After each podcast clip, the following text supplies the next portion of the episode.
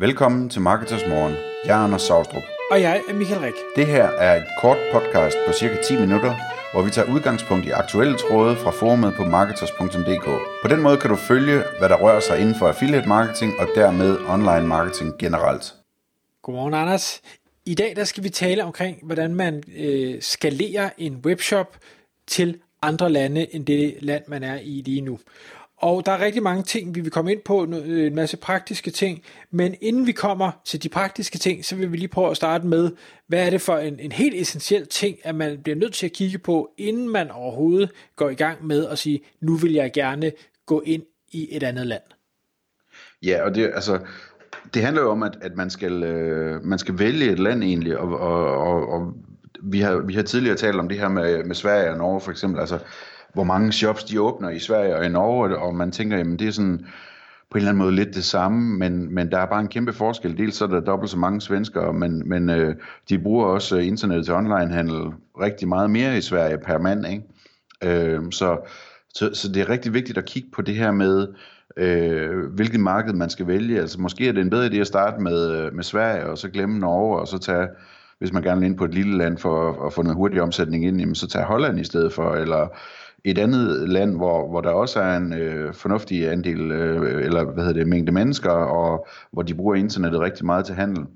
Øhm, så jeg kommer tilbage til et lille sådan et EU-hack, øh, når vi kommer til oversættelse, men, men, men det, øh, det, det synes jeg er vigtigt, altså virkelig at, at tænke over, hvad det er for en marked, man skal gå ind i. Så kan man sige, hvis man går ind i Sverige, så øh, hvis man skal vælge mellem Sverige og Tyskland for eksempel, så skal, så, så skal man jo tænke på, at hvis man går ind i Sverige, så kan man hurtigere få noget organisk trafik for eksempel, og det er sikkert også billigere at købe øh, betalt trafik i Sverige, fordi det er et meget, meget mindre land end, øh, end Tyskland. Mens hvis man går ind i Tyskland, som er otte gange så stort som Sverige, øh, jamen så på den lange bane kan det være en meget, meget bedre forretning, øh, hvis man kan komme ind og dominere det marked.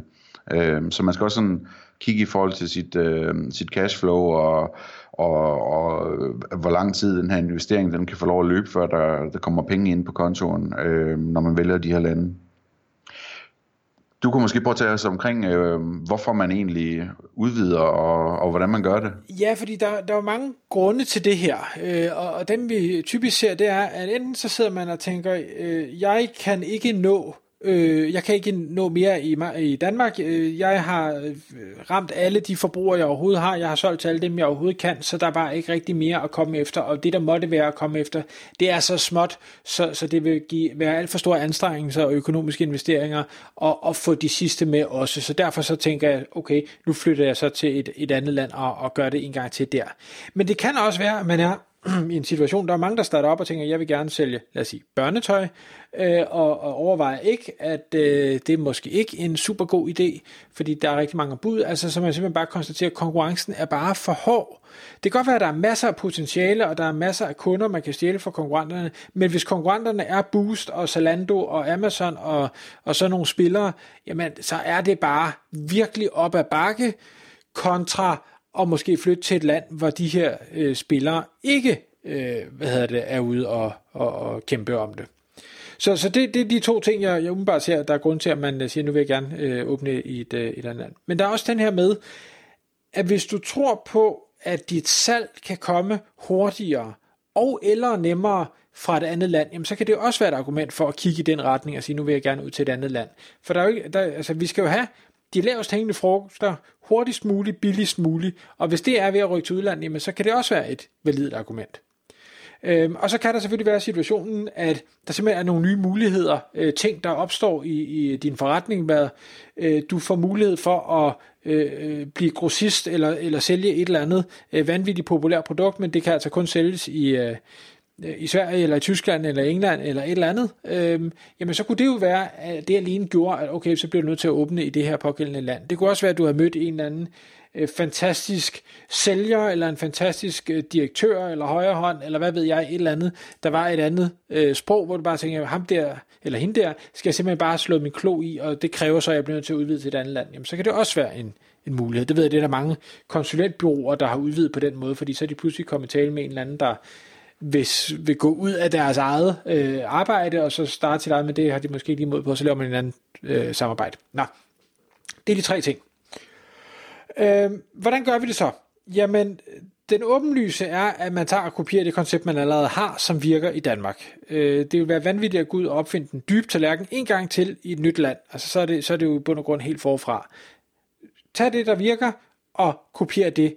Men igen, som du startede med at sige, Anders, overvej også lige, giver, altså, er det det rigtige marked, giver det mening? Øh, hvis du gerne vil sælge svinekød i Pakistan, det er nok en dårlig idé, uanset om dit koncept så virker i Danmark. Øh, og så inden du så kopierer det hele, så pas også lige på, at, øh, at du ikke kopierer øh, fejl, der er lige nu. Hvis der er nogle ting, der ikke fungerer, eller noget, hvor du ved, det, det skal jeg også have rettet op på, eller nogle systemer, der ikke spiller sammen, eller et eller andet, så, så få lige fikset det først, inden du begynder at kopiere det, fordi det er dumt at kopiere en fejl igen og igen og igen, for så skal du bare rette den rigtig mange steder. Næste punkt, det er den her med oversættelser, og, øh, og der ser jeg rigtig mange derude, der vælger at sige, jamen, vi er i Danmark, det står på dansk, fordi det er det sprog, vi kan. Nu vil vi gerne til andre lande, men vi gider ikke, vi, vi kan ikke sproget, og vi gider ikke øh, betale for at få det oversat, så nu kører vi det bare på engelsk. Og så kan man sige, umiddelbart lyder det som en måske ikke så smart idé, men der kan faktisk også være nogle fordele i at oversætte til engelsk, Anders. Ja, det er jo det, altså, øh, sagen er, at hvis du, øh, hvis du øh, gerne vil åbne en shop i Sverige, eller du gerne vil åbne en shop i Holland eller i Tyskland, så kan du jo godt finde oversætter, der kan oversætte din danske shop til de sprog, men de vil typisk være dyrere, folk som, som øh, oversætter på den måde, end hvis du havde en engelsk version af, af din hjemmeside, som skulle oversættes til de sprog.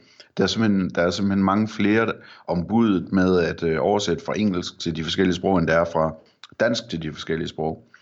Så derfor så synes jeg, det er interessant at overveje et lille hack, som er at sige, men, vi starter med at oversætte øh, shoppen til engelsk, så vi kan få billigt oversat til andre sprog fra nu af og frem efter. Øhm, men så har vi også lige pludselig en, en øh, engelsksproget shop, øh, som vi kan øh, ligesom brande som, altså selvfølgelig kan man åbne den i Storbritannien, hvis ellers man får lov til det efter Brexit, men hvad hedder det, øh, man kan også ligesom have en EU-shop på engelsk. Øh, og, og, og der er jo masser af, af mennesker i EU, der køber ting fra EU-shops, øh, så hvorfor ikke, hvorfor ikke have den liggende og, og servicere de kunder, der måtte være, som leder efter ens produkter på engelsk, selvom de sidder i nogle lande rundt omkring i Europa. Altså, hvor mange gange har vi ikke søgt efter produkter, hvor vi søgte på engelsk, fordi vi gerne vil se, hvad priserne var i andre lande, eller hos Amazon, eller et eller andet. Øh, man kan selvfølgelig også på den måde teste markederne øh, i en eller anden udstrækning ved at sige, nu prøver vi at, at køre nogle hollandske AdWords-annoncer, øh, Google Ads hedder det vist nu, på, øh, hvad hedder det, på, altså hollandske annoncer simpelthen, øh, men så bare sende dem ind til vores engelske site, se hvordan de konverterer, og hvad det koster at annoncere der, og gøre det samme øh, i andre lande og sammenligne resultater osv. Der, der er sådan, jeg synes det er interessant at overveje det der, øh, den der mulighed for at, at have et engelsk site, øh, som hele EU kan handle i til at starte med. Absolut. Hvis vi lige skal springe videre, fordi der er stadig en del øh, punkter, vi lige skal nå igennem. Sådan noget som valutaomregning er, er super vigtigt, specielt hvis du går ind på et marked, hvor øh, det ikke er euro, øh, og, og du i dag er danske kroner. Øh, så så hvis, hvis det er Sverige, Norge eller lande, hvor valutaen fluktuerer endnu mere, jamen så sørg for, at øh, du har et eller andet system, sådan, så det løbende, øh, der bliver ændret priser, og så husk også at kigge på, hvad er det for en kurs, du rent faktisk får omvekslet til, øh, hvis du omveksler pengene, fordi det er jo bund og grund den, du skal tage udgangspunkt i. Du skal ikke tage udgangspunkt i en eller anden middelkurs, som du alligevel aldrig nogensinde vil kunne få, når du, øh, når du selv omveksler.